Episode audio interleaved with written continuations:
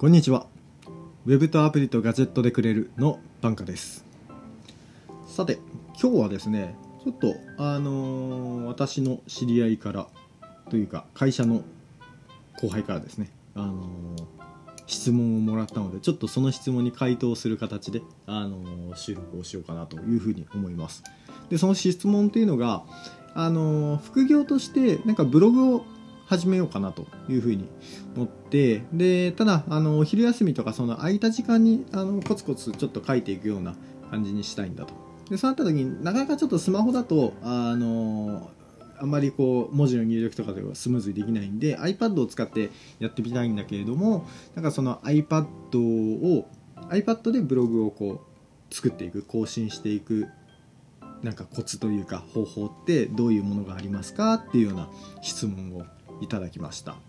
はい、で、えっと、僕自身は、えっと、iPad を使うこともまあまああったりするんですけど、まあ、基本的にはあのパソコンを使って、えっと、やることが、まあ、ほとんど8割9割だったりするんですけど、まあ、あの iPad でやれよと言われたらあのやれなくはないというぐらいの感覚ではいて iPad でもなんかやろうと思えば十分にできるかなとは思いますただなんか全てのフローを、えっと、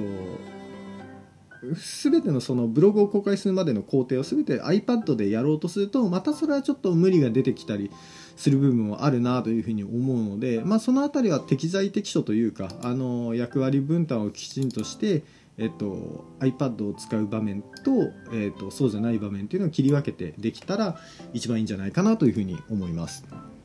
はいで、えー、とまずそもそもブログを、えー、と更新する。いわゆるブログで記事を1本書き上げる上での、えー、と作業工程なんですけれども、まあ、大きく、えー、と3つに分かれます。で、えー、と1つは原稿を書く工程。いわゆる文章を書く工程ですね。あのキーボードを使ってバチバチバチバチとあの文字を打っていく過程ですね。でその中で、えっと、なんだろう商品リンクを貼ったりとかそういうのも必要だったりとかするんで場合によってはあの僕は HTML を普通に書いたりとかもしますし、まあ、HTML を書かないにしても、えっと、マークダウン記法を使って、えっと、見出しだったりとかっていうのをこう挿入したりとかっていうのはやったりします、まあ、いわゆるその原稿を書く工程工程ですね。が一つ。で2つ目が、えっと、画像を用意する。工程ですね。えっと、どういうタイプのブログどういうタイプの記事を書くかによって全然話がちょっと変わるんですけれども、まあ、例えばその商品のレビューとかであれば、えっと、商品の、えっと、いろんな角度の写真を撮ってでその写真を、え加工してきれいにしてで、えー、とそのままあのウェブの方にアップしちゃうともうめちゃくちゃ重くなってページを表示速度がすごくあの長くなってしまうのでその画像を、えー、と適切なあの方法で圧縮いわゆるサイズを落としてあげるっていう工程が必要だったりします。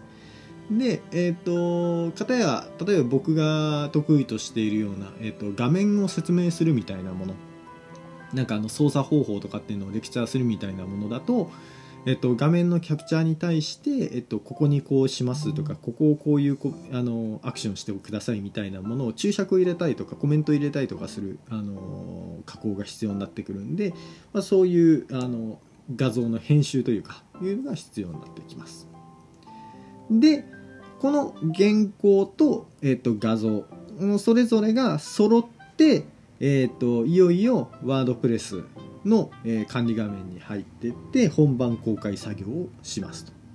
でまあ本番公開作業はそんなに難しいことは基本的にはなくてあの作り上げた原稿をコピペでボンと貼り付けつつあの適所に画像を挿入するっていうまあただそれだけの過程なんですけど、えっとそういう作業が必要になります。だから大きくその原稿の執筆、えー画像の作成で本番公開この3つの作業フローが必要になってくる。であの人によってはその画像を作ってから原稿を作る人もいるし原稿を作ってから画像を作る人もいます。僕は大体原稿を作ってから、えっとその中で必要な画像っていうのをなんとなくイメージしてで、えっとその画像を用意するみたいな流れになることの方が多いです。はい。で、えっとじゃあ iPad トでどこまでやれるかっていうところなんですけれどもまず原稿の作成に関しては、えーと、iPad で十分 OK かなと iPad ないし僕今 iPad mini なので iPad mini を若干想定しながらちょっとお話ししますけど iPad mini でも十分かなというふうに思います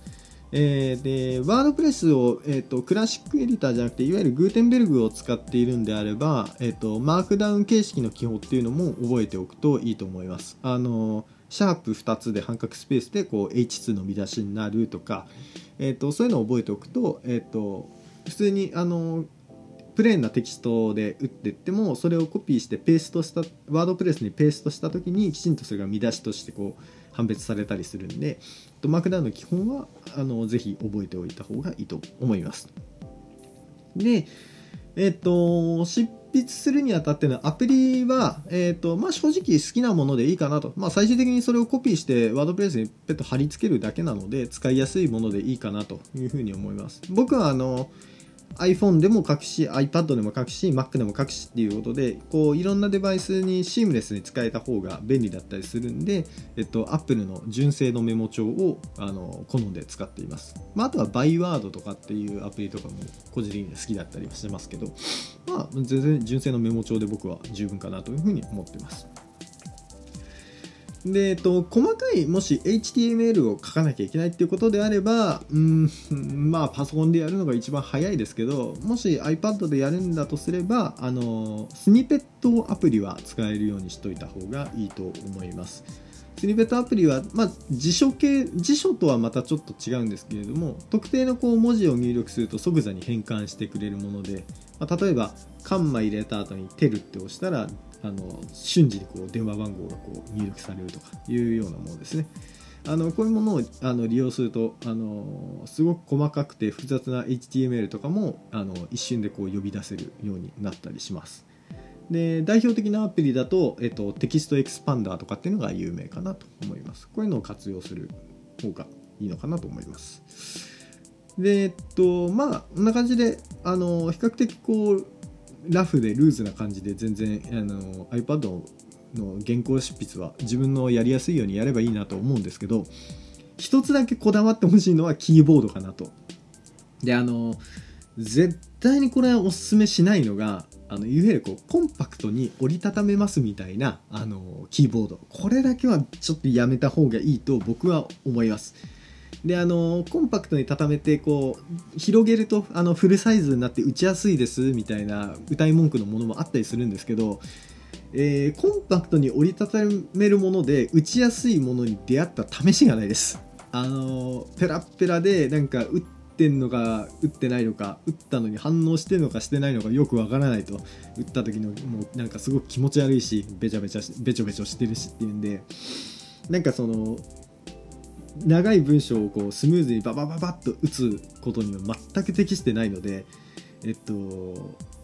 持ち運びが便利だからとかそういう理由であんまりあのそういう Bluetooth のいわゆるコンパクトなワイヤレスのキーボードは使わない方がいいかなと思います。もうそれだったらいっそのこと iPad のソフトウェアキーボードを使っ潔く使っちゃった方がもう使いやすい早く打てるんじゃないかなんて僕は思ってます。でもしそのキーボードを使うんだったらあのパソコンで使ってるような普通にあの Bluetooth のキーボードを使ったらいいと思います。特にあの iPad だったら Apple のあのマジックキーボードですね。あれ買ってであれだったら JIS 配列でも使えるのでいわゆる Mac のと同じような感覚で、えーと文字入力できるんですごく便利です。でであの持ち運びはまあ確かにしづらいかもしれないですけどまあマジックキーボード結構薄いのでねあの折りたたみはしないですけどあのカバンの中にちょっとスッと入れることはできるのであれを持ち運ぶっていうのはそこまで非現実的じゃないかなというふうに思ってます。で僕はというと僕はあの HHKB っていうあのキーボードをあの Mac でずっと使っていてこれが僕が一番使いやすいのであの iPad もこれを使って原稿の執筆とかしたりします。だからあのちょっと外で執筆するぞと iPad だけ持ってあの原稿だけ書くんだって心に決めた時はちょっとアホみたいですけどこの HHKB 結構大きいんですよ。大きいし厚みもあるんですけどもうこれもカバンの中に入れてあの外で iPad でこれ執筆したりっていうのはたまにします。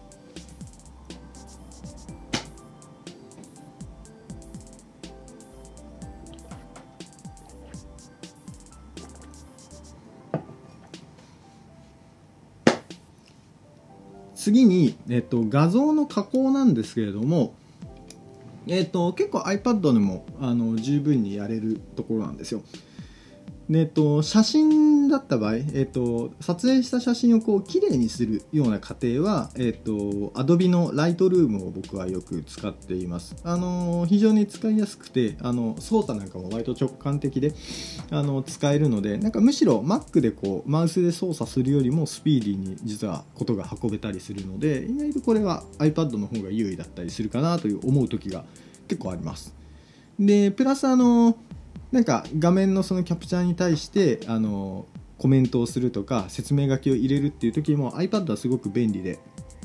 あの写真いわゆるあの写真アプリのマークアップ機能を使えばもうそのままその写真にこう手書きで注釈入れたりとかコメント入れたりあの画像とか図形を入れたりとかっていうのもささっとできるのであの全然あの iPad で十分かなと思います。ただあの僕が例えばブログで上げてるようなのだとちょっと手の込んだ加工とかあのマスクが必要だったりとかそういうことになるとちょっといろいろ操作が複雑になってきてしまって iPad だとなかなかやりづらいので、まあ、僕はもうそういう使い方はもう潔く Mac でやろうと。Mac の XD を使ってあの写真の編集をやっちゃおうっていうんでもう Mac で作るようにしてます。まあもしこれを無理にでも iPad でやろうとするんだったら、まあ、例えばキーノートとかっていうのを使えばまあなんとかやれなくはないのかもしれないですね。ただあんまりちょっとそこまでの、あの複雑なものはあんまり iPad でやんないでもいいんじゃないかなと iPad ではあんまりやんない方がいいんじゃないかなと思っていたりはします、は